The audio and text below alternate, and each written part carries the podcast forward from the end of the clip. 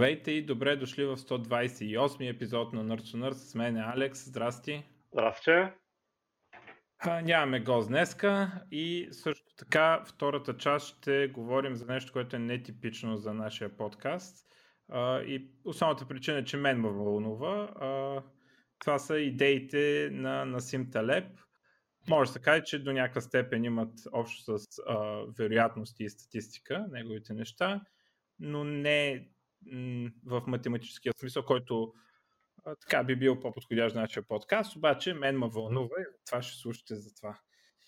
А, и смятам, че е много интересно това нещо във втората част. А в първата ще говорим и за някои новини, които са свързани, като мисля да започнем с драмата с Wall Street Bets а, и GameStop акциите. А,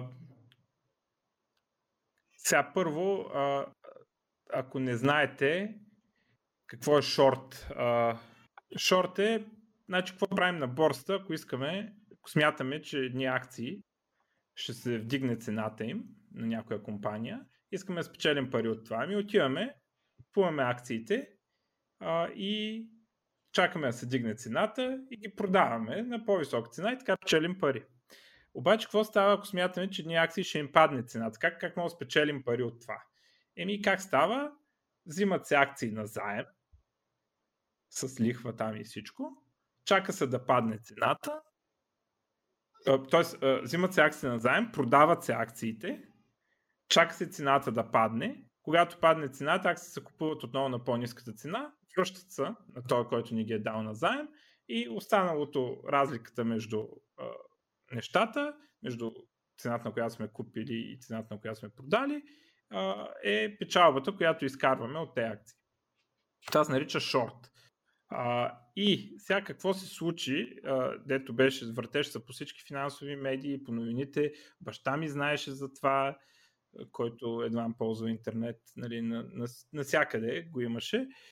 А, компанията GameStop, което са магазини, които а, продават а, игри, а, физически магазини в САЩ, а, подобно на нашите Pulsar, които сега вече собственост на Озон. Нали, в мола има такъв магазин и си купуваш там. Има игрите, има периферия, има конзоли, каквото искаш. Нали? Много така приятно за един нърд да влезе там.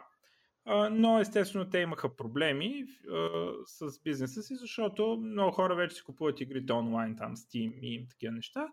А, и а, те решиха и малко да се ребрандират а, като такъв а, по-лайфстайл бизнес, лайфстайл не е точната дума, комюнити ориентиран бизнес, малко като, като интернет кафе, като, нали, така да си ребрандират местата, че да могат да, а, да са такъв хъб за хората да идват там, дори да не искат да си купят игра а, физическа. А, обаче, точно започват те тая промяна и удря вируса и физическите места затварят. Очевидно, а, доста лоша ситуация за точно такъв тип бизнес. И а, те акциите им падат, обаче а, логично се очаква, че още могат да падат. А, и какво става? Големите компании а, се нахвърлят да ги шортват. Т.е. да, да правят това, което обясних. А, големи фондове такива, които менеджват капитали. И а, дори се твърди, че а, са правили и смир кампания такава, да ги очернят, да ги изкарат по-зле, отколкото са реално. И тук това върви известно време и се появява един агент на Reddit. Има един Reddit, Wall Street Bets subreddit. А, там а, с а, типичния интернетски аутизъм и гаври а, се коментират неща от борсите, цените на акциите и се пише като, нали, като пълен олигофрен, има си мемета, нали, Diamond Hands и е такива неща. А, Diamond Hand означава, че не продаваш, че ръцете са силни и държиш до последно. Това означава Diamond Hands. А, и се редят се тези мемета там и се появява един агент с никнейм Deep Fucking Value, който прави анализ, ама много сериозен, на състоянието на компанията GameStop и казва, че тя е подценена. И първо всички му се смеят. Той продължава известно време периодично да прави тези постове, а, с идиотския стил, но с а, съвсем истински икономически анализ вътре на състоянието на компанията. И каза, че тя е подценена. И в един момент някой друг се появява там и каза, бе, то пич, дето му се смяхме, всъщност е прав за всичко. И освен това, а, ей тея и тея, тук поели каква си информация там, изровена от а, някакви източници за финансова информация, отчети и такива неща, тая компания е шортната на сто и шейсет или сто и четирийсет процента, ня- някаква е такъв процент беше. Това означава, че са взети на заем акции за сто и четирийсет процента от цената на комп... компанията. сто и четирийсет процента акции на едно цяло и четири пъти или там колко, ако беше едно цяло и четири, не, не помня. Акции на компанията. Очевидно цената на една компания не може да падне сто и четирийсет процента. Най-много сто да падне. А, но това как става? Ами, а, взимаш на заем акцията, продаваш я, а, някой друг я купува и ти я дава пак на заем. И една акция така е много пъти а, продадена. Само, че това е много рисково м- начинание, а, защото а, позволява така наречения short squeeze. Тоест, позволява ми на мене, аз да ида и да изкупя акциите на, на GameStop, не на мене сам, а, но на някой да изкупи акциите на GameStop. И после а, тези хора, които са ги взели назаем, няма как да ги купят и да ги върнат в количество сто и четирийсет процента. И аз мога да им сложа каквато си искам цена и да ги гавря колкото си искам, понеже те са обещали да, да върнат толкова а, акции, колкото не съществуват изобщо, пък амо ли, нали, някой ако им ги продаде. И тяхният агресивен и алчен short squeeze, който е просто той е лош трейд, той е нагъл трейд, според икономистите, дето са ми приятели. Така че това е просто наглост, нали, да, това е, ако мине, ако никой с някоя по-голяма акула не види, че правим това и, и да се опита да те прецака. Може да се наложи а, ти да дължиш целия си капитал, докато фалираш, нали, буквално. Заради, и, заради малко акция. Ако няма откъде ги купиш и он ти обяви един милион цена на акция, ти си длъжен да я купиш, защото трябва да я върнеш. Докато имаш капитал, си длъжен да връщаш, нали, все едно. М? Ехе. Така, и обаче това се случва, между другото, правят са такива сделки, има на Wikipedia, ако отворите Short Squeeze, ще видите предишни примери, даже ако не ме лъже, Сорос е правил такива неща, ако не ме лъже паметта, може и да лъжа за това. Но по принцип това се прави от, от големи играчи, голям играч забелязва това нещо и с огромния си капитал, който има от милиарди, почва да, да прави това нещо с тази акция. Това е разликата този път. Аутисти обединени в интернет, всеки с малко пари, или сега малко, някои са с сто долара, други са с... Не, не, други имат милиони, примерно някакви хора с биткоин или от други борсови такова, имат много пари, нали, играят с много пари на това, но не става въпрос за милиардите, които притежават фондовете на Wall Street. И а, започва, те виждат го това и започват а, кампания, дай ние ще купуваме GameStop. На всичко догоре GameStop е подходящо за тази култура, нали? Това е а, магазин за гейминг, нали? И, и хората, които са там в Reddit и постват мемета, обикновено играят игри, нали? А, въпреки, че преди това никой не обичаше GameStop особено, а, нали, в един момент, а не, това са нашите хора GameStop, сега ще купим, нали?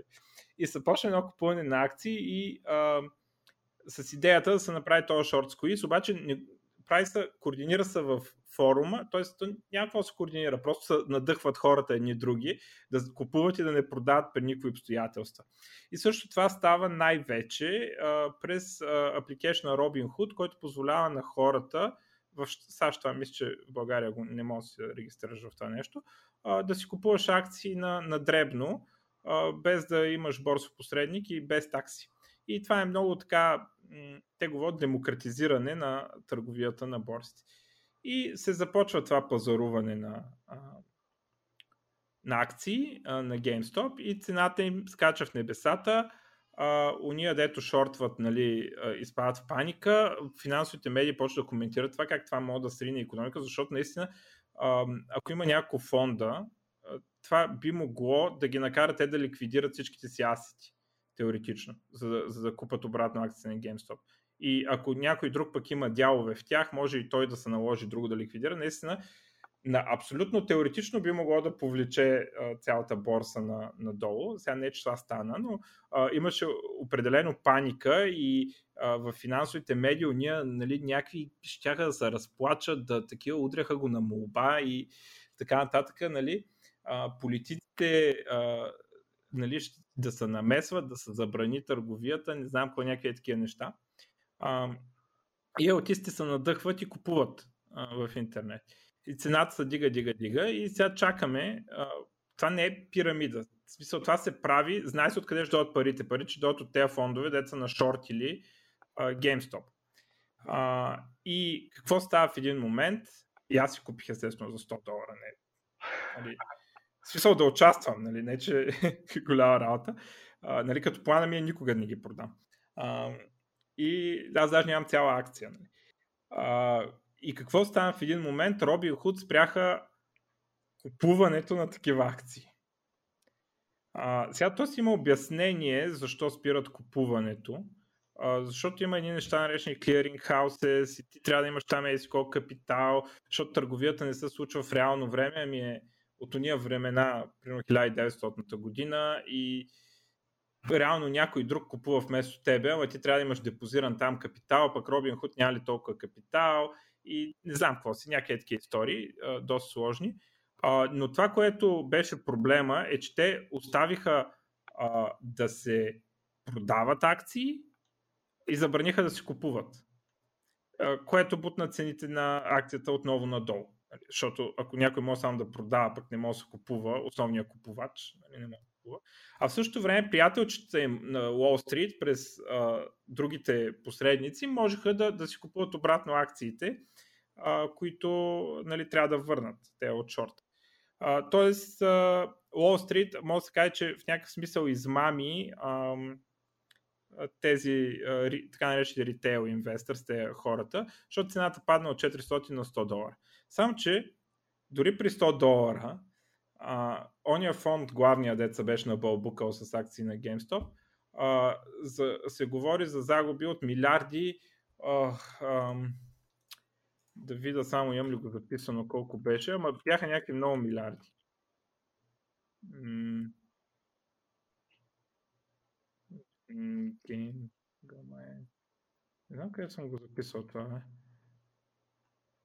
Както и да е, а, ще излъжа колко милиарда, ако кажа, но много милиарди и мисля, че трийсет процента от активите си бяха загубили. Нещо такова. А, дали не бяха три милиарда? Ня... Абе, много пари бяха загубили, петнайсет милиарда, ще излъжа. А, но много пари бяха загубили и твърдят, че са излезнали, то това не може да се провери. А, между другото, канала, по който бяха изровили информация за тези статистики, а, дето една компания ги пускаше, ги спряха, за да не могат да гледат повече тези хора и да намират тези измами, които... Те не измами, ами алчности, които правят големите на Уолл Стрит, с идеята, че никой няма ги хване. А, и а, а, в момента, между другото, акцията на GameStop, тя се беше върнала до към петдесет долара. Мисля, че сега е... Пак тръгна нагоре. сто трийсет и седем е в момента. А... Така че може би някой друг шортаджия му се налага да купува и бута цената нагоре, като изкупува акциите. А, така, и а, естествено това не е схема за правене на пари. А, за тези хора някой ще направи пари, но парите не се правят пропорционално за сметка на големите. Парите се правят няколко играча, може би те са други големи играчи, които и те се нахвърлят върху мършата. Uh, парите ще се направят непропорционално, някои хора ще направят милиони, uh, докато уния губят, но няма да са равномерно разпределени между всички участващи. Също uh, в това нещо друго интерес, че имаше uh, такова усещане да преебем Wall Street, да преебем уния бокуци в хедж-фъндовете, дето нацакат, и до сега ние нямахме тези възможности, те така не цакат нас, когато нещо става, нали, на база на това, че те имат тази информация и този капитал, и за първи път обикновеният човек може да направи такъв удар върху тях. А, и имаше отношението, аз ще купя акция и никога няма да я продам. И едни, едни такива писания, нали, вика, аз съм беден и да ги загуба тези пари, нали, примерно хиляда долара имал той тази седмица, ги вкарал, нали. Аз дали ще имам хиляда долара или нула, няма значение, аз тази акция никога няма да я продам.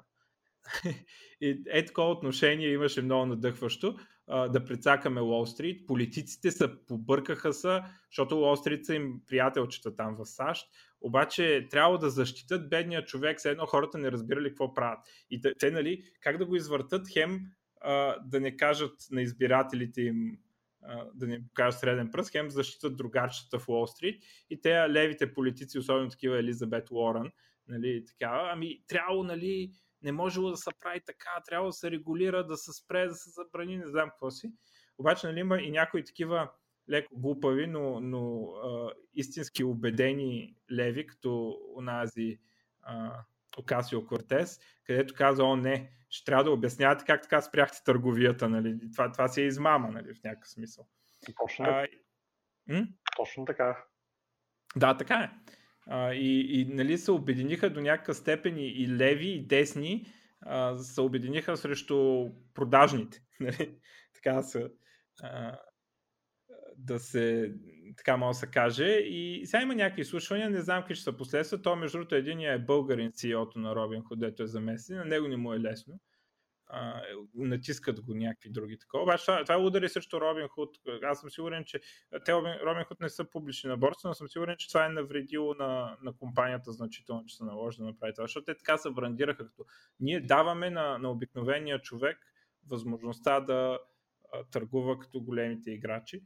А, те това, което правят, между другото, е, че продават информация за търговията, а, примерно една секунда преди да я изпълнят и, и а, я продават на големи а, такива хедж фандове и такива истории, финансови институции, и те правят там high frequency trading на базата на тази информация, преди да мине а, реалния трейд от Robinhood.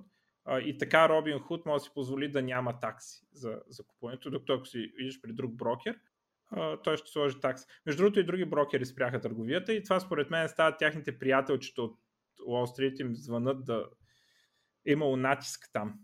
Да, да се спира и да, да се потуши това, което се надигаше.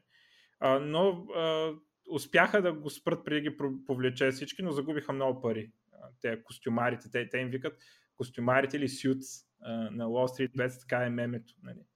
А, ще преебем suits и такива неща. Нали. На български бих казал, че е костюмари. А, така, това беше много интересно, такъв а, интернет бунт а, на финансовите пазари, който се случи. И тук може да види, че в крайна сметка Wall Street пак намериха начин как да се оправят положението, което го сами го създават. Да, да го закрепят, бих казал, че е точно, защото загубиха много. А, е, те алчните, нали, смисъл. То, Wall Street, нали, не е едно и също нещо, не е едно нещо, нали, с един началник. А, те, които бяха най-алчните, са загубили милиарди. Без сметник, сметника на какво ниво трябва да си, че да може да, да накажеш другите трейдъри да, да не могат да купуват вече? Еми, еми има големи нива, да. Има много милиарди там.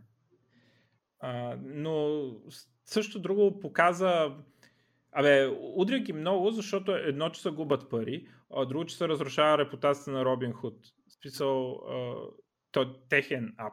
Мисъл, те го финансират, държат, нали, използват дори в някакъв смисъл.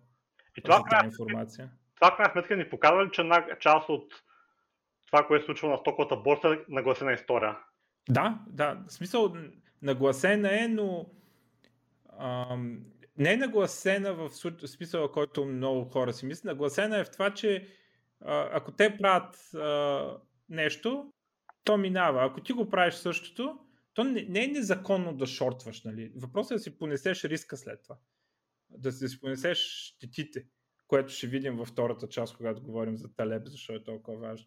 А, а сега се оказа, че ако те го правят, може, ако народа го направи, спираме търговията. Нали? И, и това показва как е, как е прецакана играта, в какъв смисъл е прецакана. И също показа кои политици скочиха в защита на бокуците, на костюмите.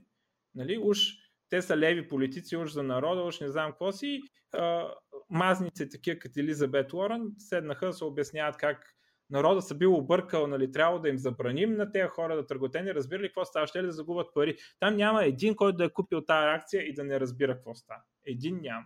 Да. Нали, ти може да не разбираш някакви много детайли, обаче а, този самата атмосфера беше: ние не го правим за парите, ние го правим да прецакаме уния. А, и, и мене ме съмнява, че има някой, който е купил акция от тези милиони хора от по целия свят, а, които купуват акции, кой, който не го е разбрал това, че не го правим за парите. А, та, така, това беше според мен доста... Крайна сметка хората не са чак толкова загрижени, че някой го сгубил някакви пари. Те хората толкова много пари губят всеки ден заради какви ли не други глупости. Не, много ме съмнява това решение да е било такава загриженост, че на някой му показа, че хората губили пари. Много ясно, че не е това, бе. Просто корпоративните им спонсори на мазните политици ги... Нали, трябва да направи нещо. Нали, там, държавата нещо забрани. Да. А, та, така, та, това е по тая тема. А, другата голяма, така, за мен е много голяма тема е от предишния ни епизод до сега е бруталния скок в цената на криптовалутите. А, къде ми е това? Да видя. А, биткоин скочи до петдесет и осем хиляди долара, мисля, че му стигна цената, като в момента, в който говорим, е четиридесет и седем хиляди триста и осемдесет.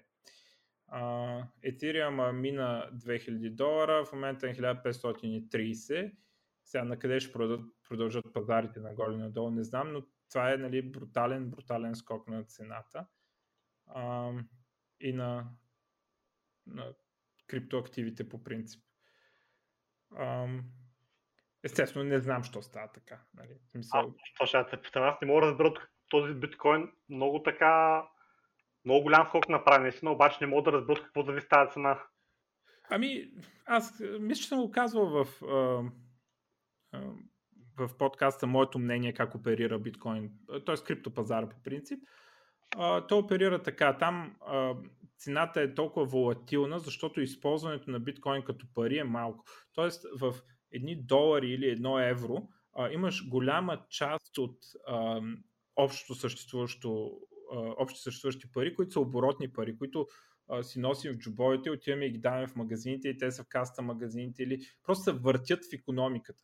Голяма част от а, еврото и долара са заключени в, не, не заключени, ами са вкарани в икономиката, се въртат там и това е един стабилизиращ фактор, защото ти не си сменяш цената от днес за утре, освен деветдесет и седма, когато а, сутринта цените бяха едни, като отивах на училище, след обед, като се връщах, бяха други, но нали, нали, сме в ситуация на хиперинфлация и дори да има инфлация, тя е а, никой не си адаптира цените всеки ден, да кажем. А, и това дава стабилизиращ фактор за, срещу спекулата с долари и евро. Освен това има централни банки, които се играят с лихвите или емитират нови пари. А, така че с другите пари не може да стане. Но с биткоин почти всички участници в а, това нещо, в криптосвета, а, не, го, не го ползват а, като реална употреба. Значи има и реална употреба. Аз на ден си купих бира, нали, с Bitcoin Cash специално беше, а, но м- тя е много малка като процент спрямо спекулациите, които Uh, някакви хора си играят. Пробвам се дали ще спечеля, пробвам се дали там ще загубя. Има такива големи хора. Нали, не говоря за такива, дето uh, като много от приятелите ми, които си купуват нещо и чакат, нали, uh, да му съдим цената. Има такива whales, китовете, които въртат там нещата и се дебнат да правят някакви uh, такива спекулации, да изкарат пари от това. Uh, и това прави цената много волатилна. Сега, какво става? Значи чака са някаква новина, която да, да подпали спекула. Значи цената седи в известно време около едно ниво и става нещо, което просто да побутне пазара на някъде и всички спочват да спекулират. И известно време има брутални скокове нагоре или падания надолу, докато те си играят там на тая, аз му викам музикални столове, нали, в смисъл има такива, нали, то като пирамида, ама, нали, работа е там, че всички участници знаят, че е пирамида. Не, че като тези пирамиди, ето те лъжат, нали, че ще спечелиш. Представи, че може да има пирамида, която е като музикални столове. Просто се гледа кой е последния, кой ще... Кой обаче всички го правят това ясно съзнание, участват. Така че биткоин е така, да, нали, но има, има такива други проекти, в които се прави. И когато има някакъв екшън на пазара, когато има някаква новина, тя започва екшън, който е непропорционален на размера на новината. Но новината е просто сигнал, айде почваме играта. Нали. Да. А, и, и затова, според мен, е, нали, а, това са размерите на растежа. Сега, а, какво точно а, провокира големия растеж в последно време? Това за мен е, е м, така наречените DeFi, Decentralized Finance, а, които са там чрез смарт-контракти, възможност за даване на заеми с крипто, възможност за правене на борса между криптовалути, която няма посредник. Не се случва с on-chain. А, и а, те става като, като се депозират пари в контракта, ти предлагаш ликвидност, на теб ти дава лихва, а другите а, клиентите на контракта, с едно, с едно борса, нали? а, те плащат някакви суми, за да им смени един криптотокен в друг. И това нещо сега се появиха такива а, смарт-контракти или не, не само за exchange, има за заем, има за а, такива дед правят стейблкоин, има всякакви такива неща. И това нещо сега изригна и това беше катализатора на пазара, което направи а, да, да почне спекулацията. Естествено това вкарва, когато почне цена да се дига, вкарва го в медиите, идват още хора, купуват, а, Елон Мъск твитва, започва още по-голям екшън, после се обявява, че Тесла са купили всъщност биткоин за еди си колко милиона, а, почва още по-голям екшън и така нататък. А, Така че а, това е просто започва от някъде и после има такъв цикъл на новини и на неща, които а, го изстрелват, нали, спекулацията завърта много мощно. А, другия, което за мен е без съмнение фактор, а, огромното печатане на пари от държавата, което се случва в момента и в Щатите, и в Европа. А, имаше много хора, които там, нали, в Щатите им даха един чек там с някакви пари. Много хора, които просто го взеха и купиха биткоин. Стимул чека, да. Просто, нали, факел за правителството. Такъв, такъв принцип. И те те спечели много. Са отруили са го този чек. Откакто го, кога беше там януари, кога го получавах. А, и, а, така че има ги тези моменти. А, тая комбинация от няколко такива неща, които се случиха, които го изстрелват нагоре. А, понякога има обратния вариант. Просто пада надолу поради някакви такива неща. Дето. Аз много се няма... надявам един биткоин да може да се почна, по... почна да се плада повече за нормални, нормални пърчета, преди да можеш да си купиш пица или пък маратонки или пък други такива неща с биткоин. Или ами пък... за съжаление самия биткоин с биткоин. С самия биткоин върви в обратната на тази посока.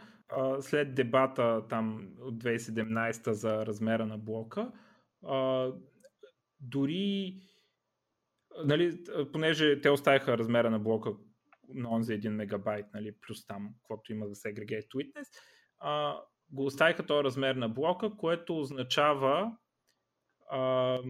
че транзакции стават скъпи. И сега те уж имат едно решение, наречено Lightning Network, което за мен е, не е, е много не е юзър-френдли.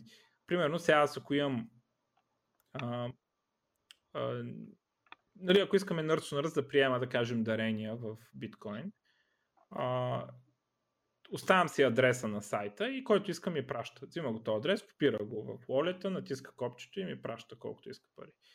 А, с Lightning Network, за да го направим това, трябва да има на сайта някакво място, на което да попълни да попълни какво количество иска да ни дари и ние да му издадем от нашия Lightning Network там нод, ние да му издадем фактура, нали, така се нарича, нали, не, не е физическата фактура, така е термина, той е, нали, нещо криптоелектронно такова, а, в която ние да му поискаме толкова пари. Не можеш просто да си оставиш адреса и всеки да плаща колкото иска. И, и сега това е, за мен очевидно е не е юзър-френдли. Нали, в сравнение с биткоина. Ти, ти вече за криптото трябва да обясняваш на хората десетина неща, които не са, нали, особено за не компютър G, не са много френдли. И сега да им вкараш е тези истории за Lightning Network, това става много нефрендли. И другото е, че самия наратив се, се промени. Едно време то, в, отгоре в Bitcoin White Paper пише peer-to-peer electronic cash. А, и сега Uh, всеки там фен на биткоин там за бърканите ще ти кажа, че това не е за да си купуваш кафе, това е за store of value. Това е като златото. Ти наистина не отиваш с злато в магазина и да, да си купиш кафе. Не, че златото не е ликвидно или просто не... Заради различни причини не е удобно за това нещо. Някои от причините за златото специално са направени от държавата, а не са на самото злато свойство, но както и да е. А, и тогава другия отбор, който бих казал, че загуби битката, е отбора на Bitcoin Cash, който каза, не, ние ще го правим, ще увеличаваме блока, таксите ще са ниски, ще може да се пазарува бързо и ефтино. А, и този отбор загуби, като бих казал предимно, загуби пиар войната. А, и сега има други койни, които се хвалят с това, че може бързо и лесно да се правят транзакции. Така че а, очакването ми е а, да, ако се пробие с тези плащания а, за нормални неща, това няма да е с биткоина, ще е с някои от другите криптовалути. И не казвам, че е биткоин кеш, въпреки че ми се искаше а, и сигурно няма да е, вече се вижда, а, но няма да, няма да е биткоин, няма как там, просто хората, които държат биткоин, разработчиците и самите хора, които притежават биткоин, просто не искат биткоин да е това. Това е положението. Uh, искат да е като златото и това е. И, и това е окей okay до някъде. Хубаво, щом така искате. Uh, но има други криптовалути, които с това се хвалят. Uh, разбира се, там пък uh, тя цената им пада, дори да не пада спрямо долара, спрямо, пада спрямо биткоин. И въпросът е дали ти искаш да си държиш финансите в тая криптовалута, а не в биткоин. Така, и не знам, ще видим къде ще му излезе края. Понеже на Запад има много голямо валю, ако, ако има такава система за криптовалута, която обаче наистина да става за плащане и да може да се ползва по-масово. Понеже... Аз, аз мисля, че има, въпреки че имам спорове с приятели, включително с Метин, дет ни беше гост, той каза, че не е възможно да се направи децентрализирана система, която да а, скалира на нивото на виза, примерно. А, аз първо не съм съгласен, че не може, особено с увеличаването на капацитета на интернет и а, компютрите. А, и второ, не виждам защо тя трябва да е централизирана на всяко едно ниво. А, тази система може да, да е централизирана на някакви нива. Нали? И тогава пък, ако, ако има централизация, няма ли тогава риска, че правителството може да каже ай да това? Да, има, ама то няма много... А има... Ама няма много мотивация точно така да се атакуват нещата. А, плюс, а, значи едно нещо с забраняването на криптовалутите. Значи аз, примерно, ако САЩ взема да забранят криптовалутите, аз съм един Иран и Русия, ще се обада по телефона на другия и ще кажа, пичове, дай да изчакаме да падне с деветдесет процента стойността, примерно, на биткоин. Вземем да изкупим едни прилични количества биткоин на ниска цена и после да обявим, че при нас пък ще се използват официално и са защитени и така нататък. И, и изведнъж ти си направил, САЩ са забранили биткоин и резултатът е, че са направили Русия и Иран богати. Аз ако бях Русия и Иран, точно това ще я направя. И, и това, да, ти мога да ги забраниш, ама ако някой друг реши да ги подпре след това тези криптовалути, ти, ти не мога ги спреш, ти мога да забраниш на хората, мога да забраниш официално, нали, да се правят неща с тях, но е много трудно да ги... Смисъл, възможно е, но е много, много, много трудно, абсурден ресурс се иска да ги спреш, особено ако някоя страна ги подкрепи. Yeah. Защото просто ще изкараш... М? Потенциализирано говоря, правилно намираш някаква фирмата, която държи тези сървъри и ги шатдаунваш, казваш, сори, пичове, вали... Добре, а, да, така е. Uh, да, но, но ако биткоин след това продължи да съществува, ако те, представи, че тези сървъри как, как да работят. Примерно, uh, имаме в България процесор на криптопейменти, кой, който е централизиран. Да. Но ако го шатдаунът, ще шатдаунеш българ, българската търговия в магазините, докато някой друг не я пусне някакси, а биткоина няма да си загуби стойността, защото той по целия друг свят ще остане да съществува. Ти, ти... ти един вид викаш, това което, може, това, което може да бъде централизирано е самата инфраструктура за плащанията, а да. Пък, кой какво притежава, той вече да си бъде централизиран. Да. А, мисля, че може да се централизира на, на едно много по-низко ниво. И то Lightning Network прави нещо подобно, между другото. Сега не ми се обяснява за Lightning Network какво е точно. Но може да е едно такова решение, като а, на някакви по-низки нива да имаме payment процесори, както ние си имаме и PayPG в България, разбираш? Да, да, да. И, pay, и щатите, и, и да го забранат и PayBG, пак PayPal ще съществува, разбираш, и някакви сайтове ще могат да приемат PayPal.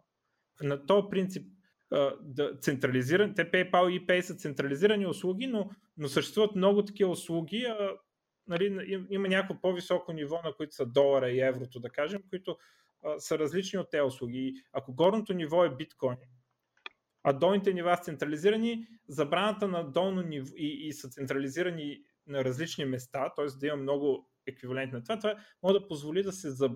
да, една държава ще може да забрани само едното, няма да забрани биткоин в другата страна, разбираш? Да. И ако, а, ако някой голям като САЩ, който има много м- сила, с която може да, да влияе на други страни да забранат, тогава някои страни, на които САЩ вече са зъби, като Русия и Иран и така нататък, Еквадор и какво има още, те могат да станат, да станат богати на базата на това, че защитат биткоин и другото крипто. Това, това нали, ако съм аз един стратег в тези страни, ще мисля в тази посока как от евентуалната забрана на, на биткоин тези страни да, да са по-добре. Но не знам дали някой там мисли, не знам дали има такова настроението изобщо. Не съм сигурен колко забраната върху биткоин, колко е а, от страна на, примерно, ЕЦБ и, и, и САЩ, колко е възможна, колко е легална, колко, а, колко богати хора притежават биткоин и ще лобират да не бъде забранен и така нататък. Така че Uh, има интересни въпроси в това отношение, но, но забраняването на биткоин не е толкова лесно, колкото звучи. Просто има много начини да, да не са забрани. Според мен единствената страна, която може да убие биткоин е Китай, като начинът да го убие не е да го забрани, а да конфискува а, фермите, с които се копа, и да използва фермите, за да го убие. Да, да, просто да прави петдесет и седем процента атака непрекъснато, примерно, а, или да а, го блокира, като пуска само празни блокове с кеш пауъра, който те конфискуват от сегашните копачи. А, това е една възможност да бъде убит биткоин, но няма да бъдат изкарани пари от това, даже ще бъдат загубени пари от това за Китай, защото те трябва първо да конфискуват хардуера на тяхните хора, после да продължат да използват енергия, за да унищожат биткоин, поне за няколко месеца, нали, за да не се съживи той после пак, като спрат. А, така че Китай може би е единствената страна, която наистина може да го убие, просто защото а, физически фермите се намират там, много от тях. Примерно шейсет процента от копането на биткоин се намира физически в Китай. А, така че те биха могли по това, но не да го забранят да се прави, това няма да спре биткоин. Това, което ще го спре, ако ги вземат и ги използват, за да го разрушат. Което ще бъде много скъпо нещо. Скъпо и да. Аз мисля, че нали, не знам дали някой се е сетил и, и дали има контраргументи на това, което казах, но според мен това може да се използва, като, както казах, като чакаш американците да го забранят, купуваш ефтино и го легализираш при тебе и го правиш основно нещо и, и вече имаш много пари от това. Може да, можеш... Може да се получи да флипнеш долара, така, примерно. А, нали, естествено, трябва да е някоя страна, която има възможността да се защити военно от САЩ, нали, което са сравнително малко страни, но, а, но ги има, нали, тези страни съществуват. И, и ти ти позволява да, да направиш, нали, сега долара е доминантна световна валута, но представи си, защото никой не вярва на руската и китайската валута, защото там ги принтират като хартийки, нали. И, и да, има го и другото, дето САЩ ходят и бомбят някои страни, които вадят петрол и като ги набомбят едно хубаво, им казват, сега ще продавате в долари. А, но представи си, че дойде момента, в който има валута, подкрепена от а, примерно Китай, Русия, Иран, и в същото време тая валута е а, такава, която не може да се принтира. нали, както е биткоин. Не мога да принтираш спокойно. И, и ако американците много изнаглеят, това може да доведе до флипване и да стане друга световната валута. Както едно време било златото, нали, преди да се намеси. Мисля, че лирата и после долара. Да, сега не знам, може да говоря тотални глупости, сигурно ще има коментари, дето ми кажат, че говоря глупости, но това не ме притеснява. Да, а, да минем на, на други новини. Добре. BlizzCon. BlizzCon онлайн, BlizzCon Line, много креативно име. А, а, World of Warcraft, Burning Crusade, това е първият експаншън на World of Warcraft, класик. Uh, ние досягаме Warcraft, World of Warcraft Classic, което позволява да се играе World of Warcraft в оригиналната му версия. Не буквално оригиналната, графичните подобрения, подобренията по интерфейса и те истории са, са си там, но статистиките на оръжията, босовете и така нататък са оригиналните, които са били тогава, преди две хиляди и трета ли е лол, бе? Ми, някъде но... там. Там някъде, плюс-минус една година. Uh, Uh, и сега Burning Crusade, първия експаншън, правят също нещо за него. Uh, понеже тези неща вече не могат да се играят, ако някой не е играл лол, да кажа. Uh, когато излезе новия експаншън, старото нещо, uh, първо, че то, икономиката му вече и силните оръжия вече и факта, че ти може да минеш, примерно вече не е максималния левел шейсет, а седемдесет, uh, правят ендгейма поне безсмислен.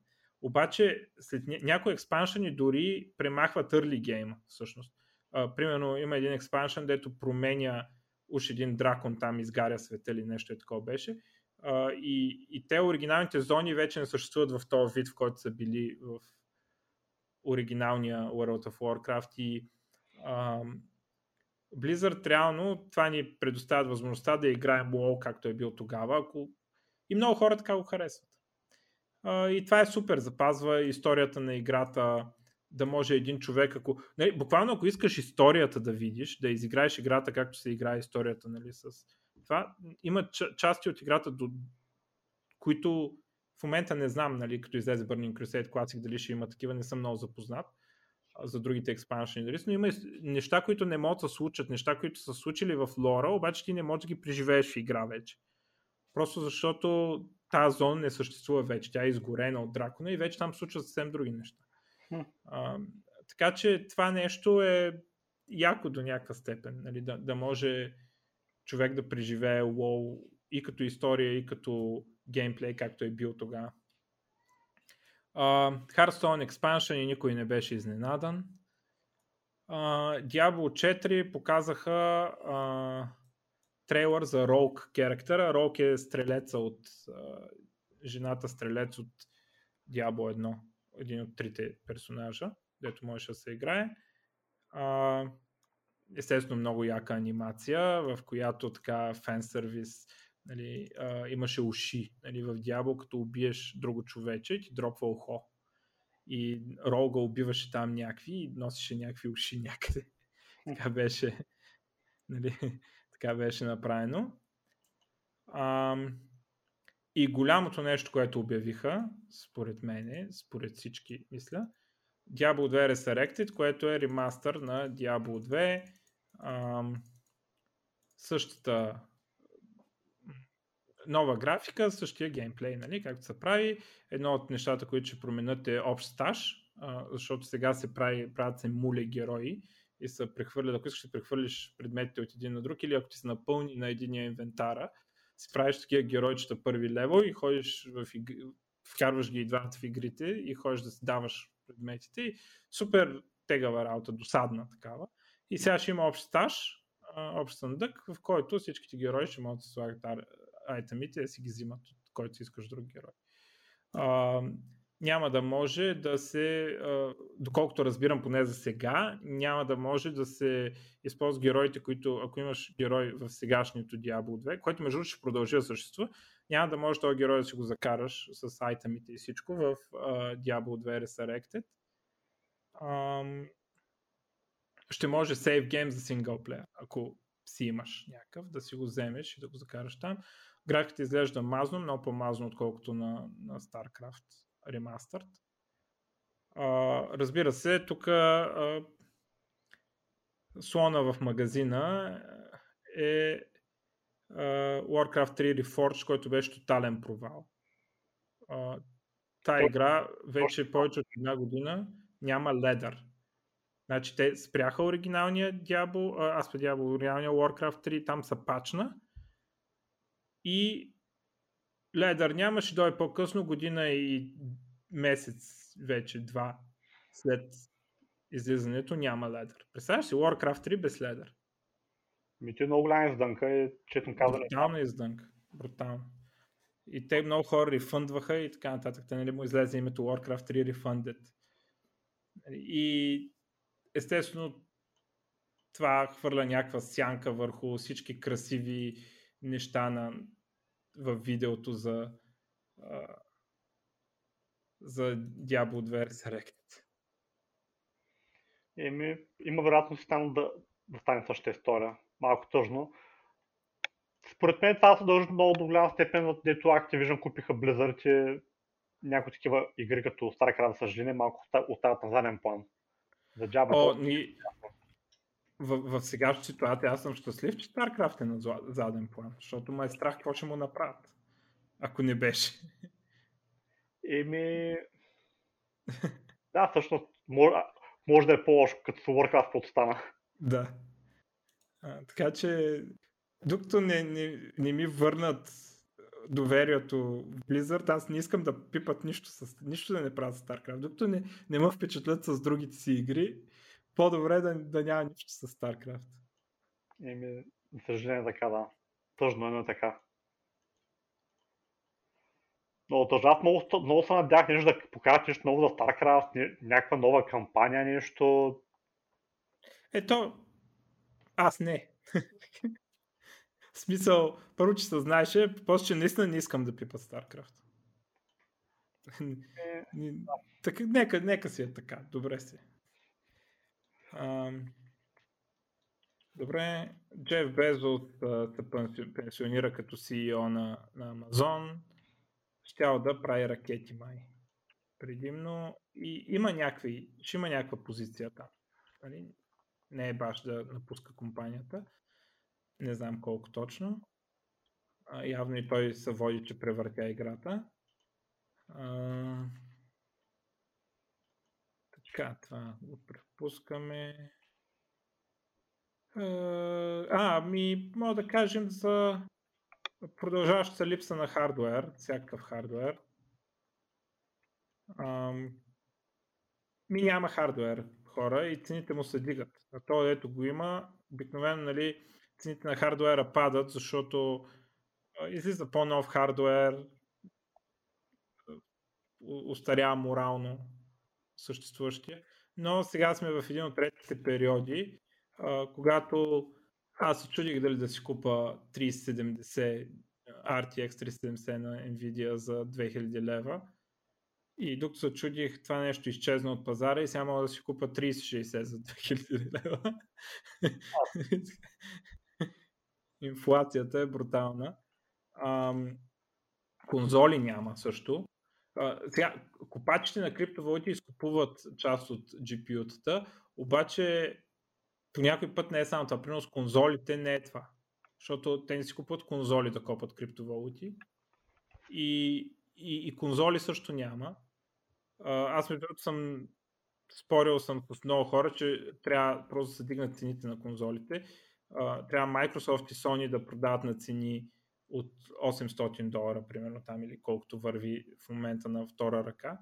Защото в момента, за, за да си купиш конзола, ти реално пак трябва да, или трябва да дебнеш ама денонощно, или трябва да платиш на някой прекупвач.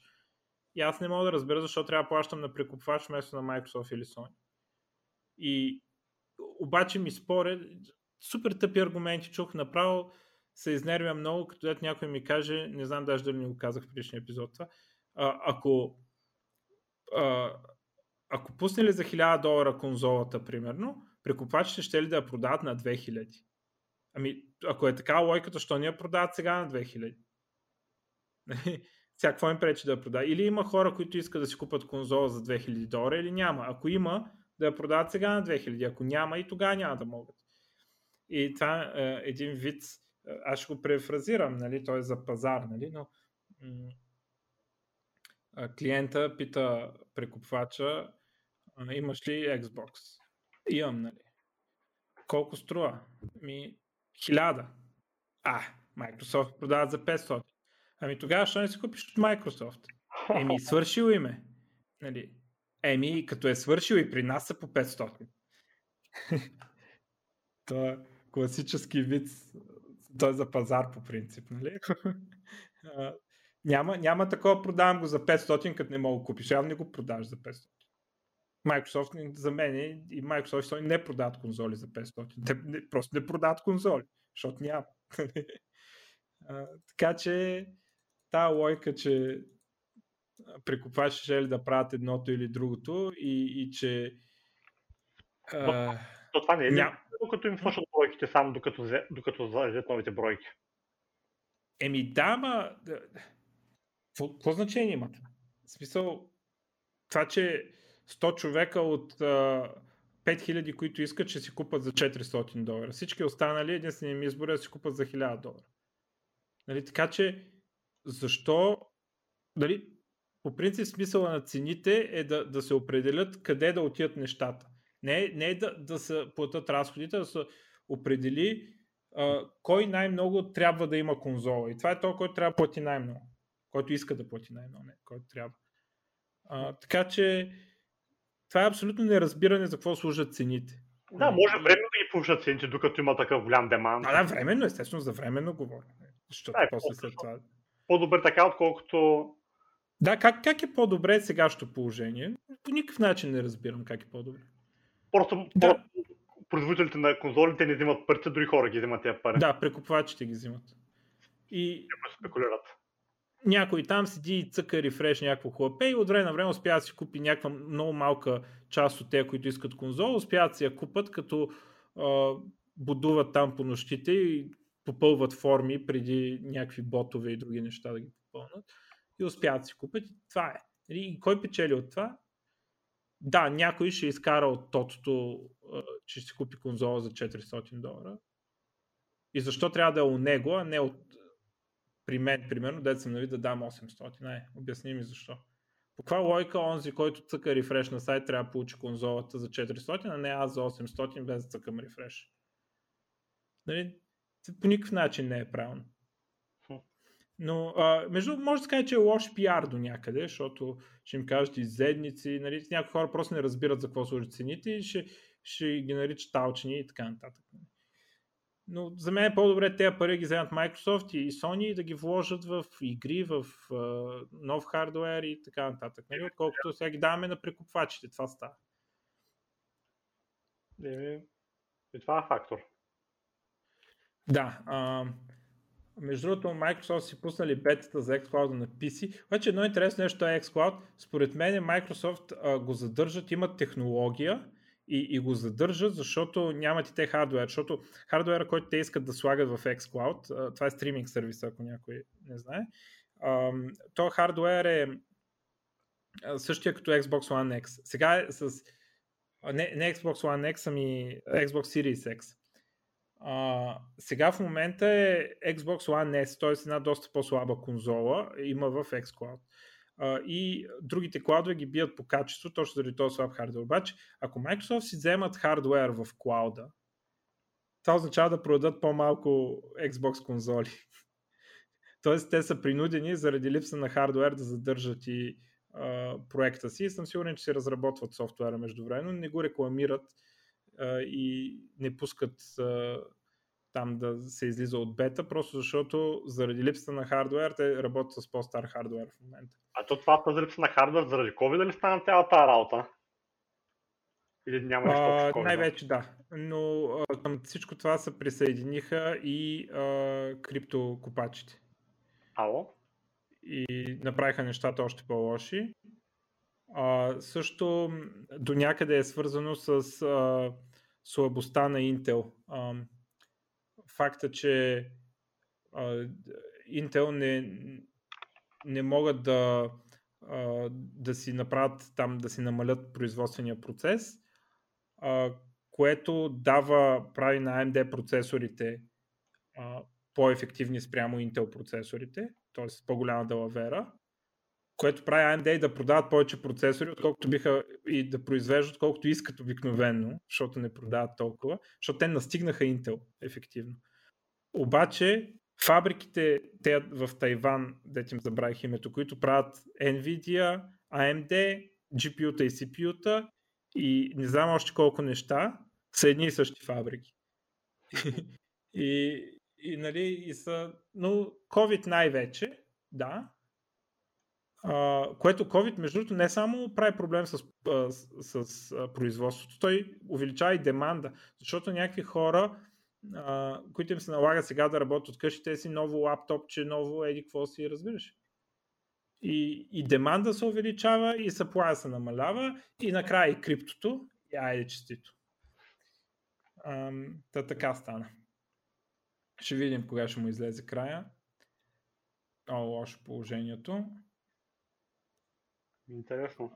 Uh, тук олигофрените от Google са баннали от Google Play клиент за нещо наречено Matrix, което не съм много сигурен какво е, но доколкото разбираме нещо като там социална мрежа, чат ли нещо е такова, както и да е.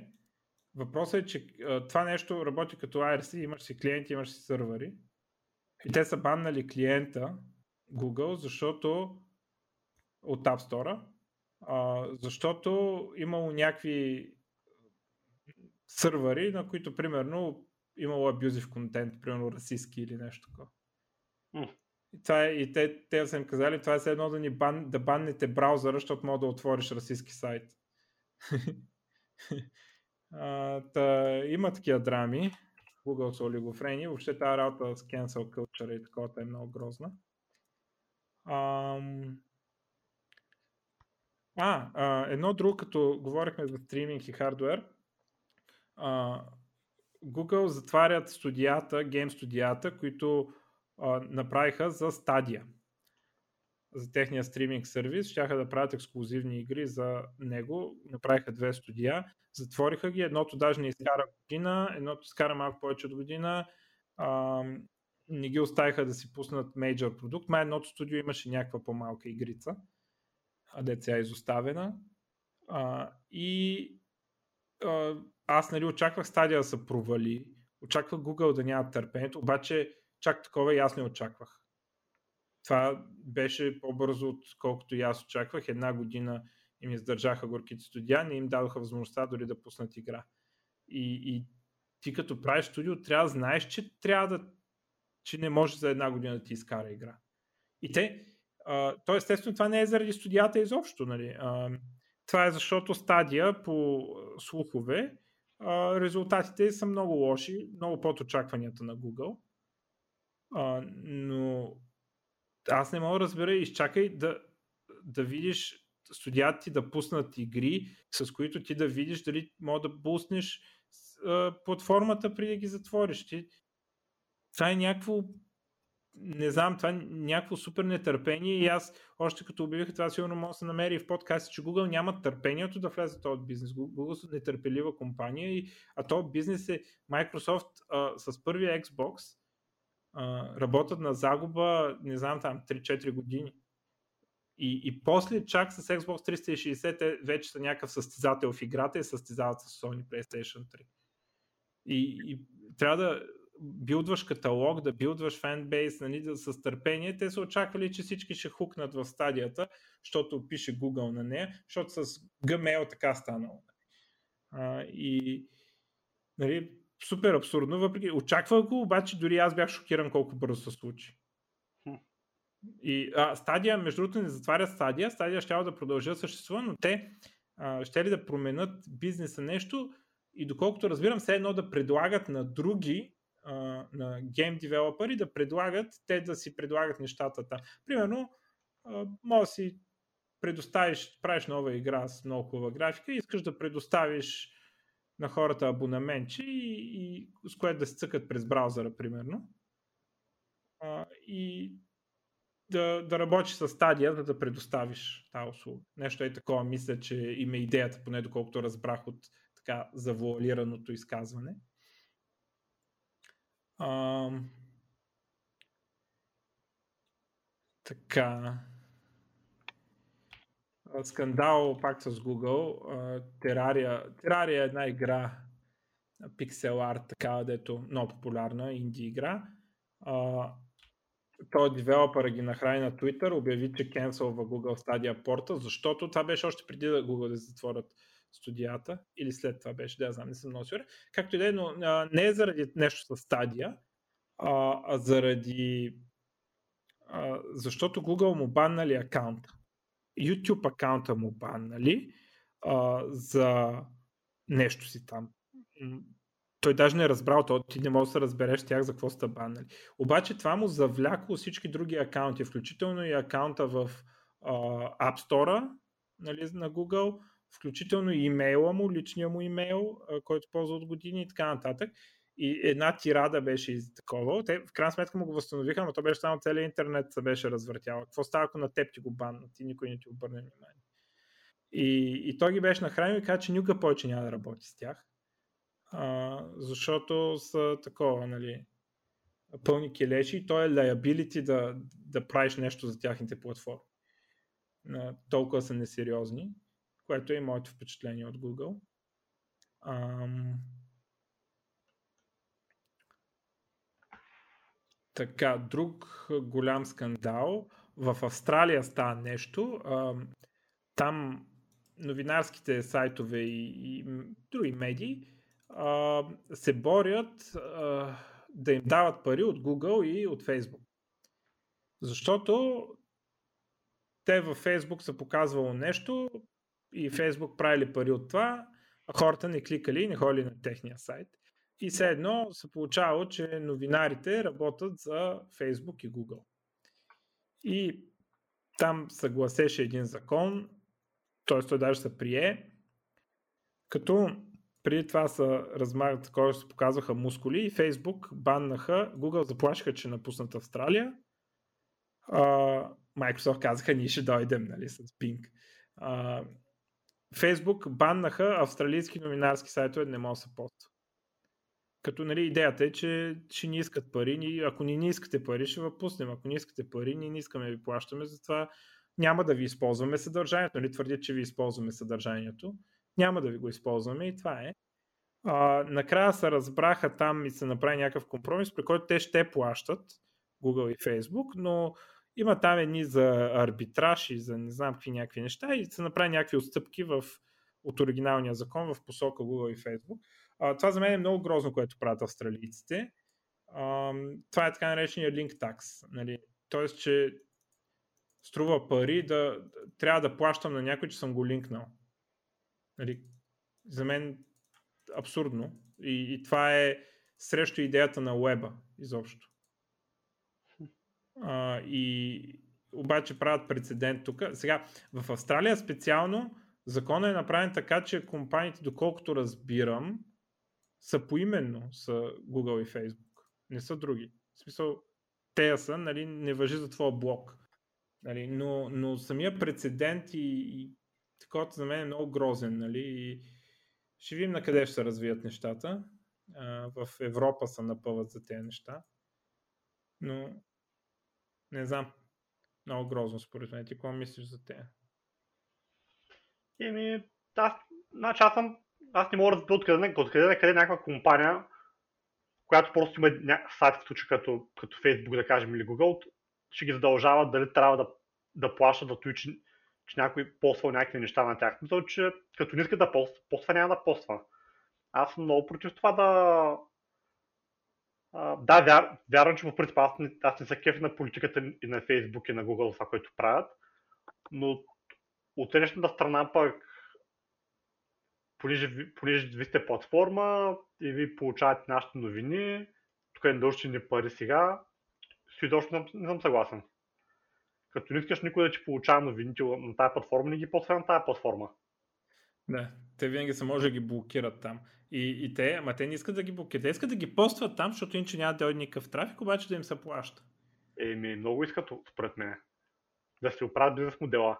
Фейсбук не са им виновни случая. Да, така е. Ако има, има, има много други места, където ако правиш хубаво съдържание, примерно ако правиш хубава видеоигра и от, от Фейсбука или от, от някъде друга ще ти я пускат, ами ако, ако продукта, който го направиш достатъчно добър, хората пак ще го намерят по един или друг начин, ако е достатъчно добър. Но това нали, не казвам, че е на сто процента оправдание. Нали, нали, ясно, че трябва да бъде до, доста добър продукт, че да има, да има шанс, нали, но не знам, това си е просто малко едно извън на ръце ми за стора цялата работа. Да. А, добре, тук имам Brave. Трябва да се свалите Brave, нали? Вече няма да възребявам, си го свалите с нашия линк, защото приключи тази програма, но а, тук имат а, програма за как ще се развива бат, техния крипто токен.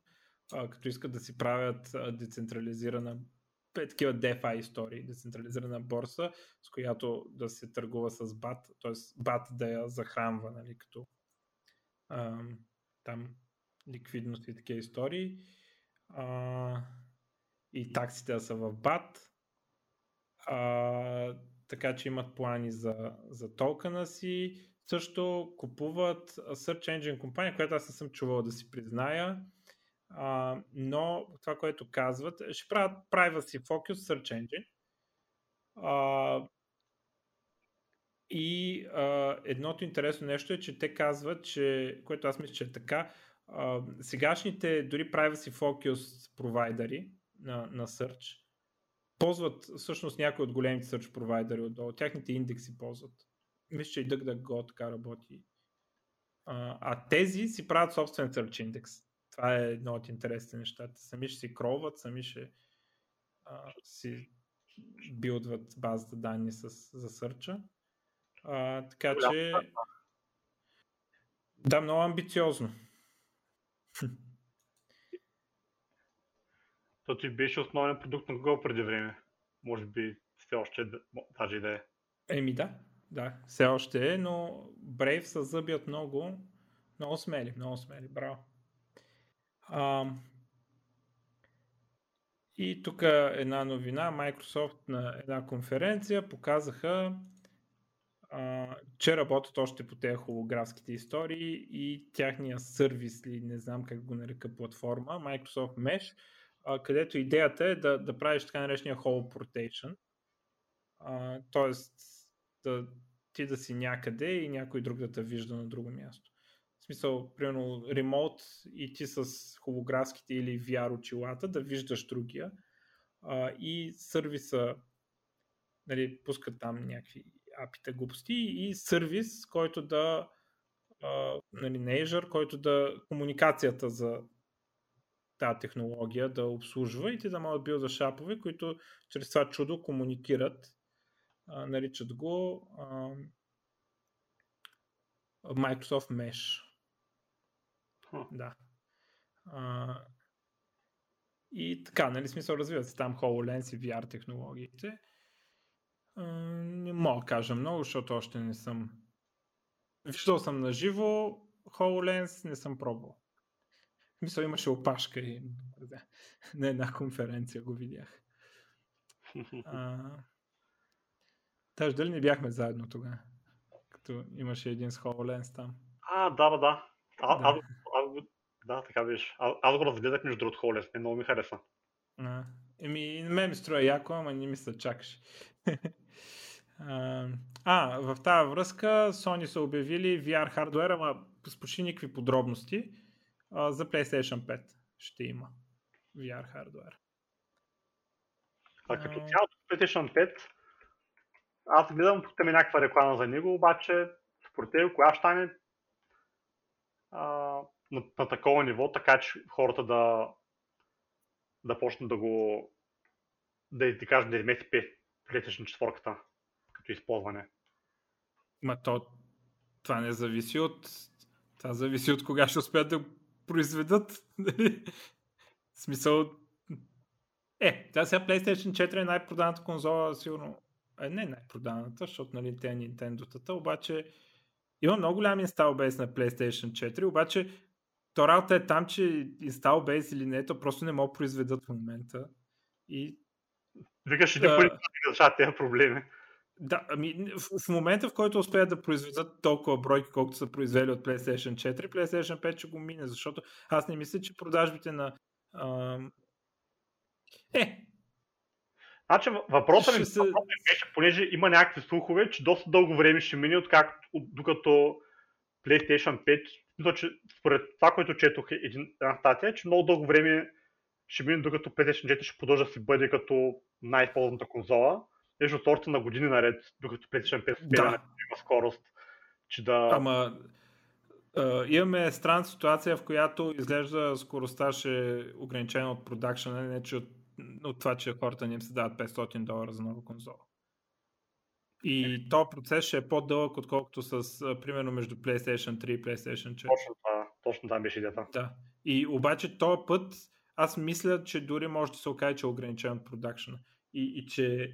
Нали, да, цената на втора ръка може да падне, но смятам, че години ще продължава това, дето просто го няма в магазините. Нали, вече няма се купува за хиляда, ще се купува за петстотин и петдесет, примерно. Нали? А, ще има такова доста време, в което до края на годината ни не мърда.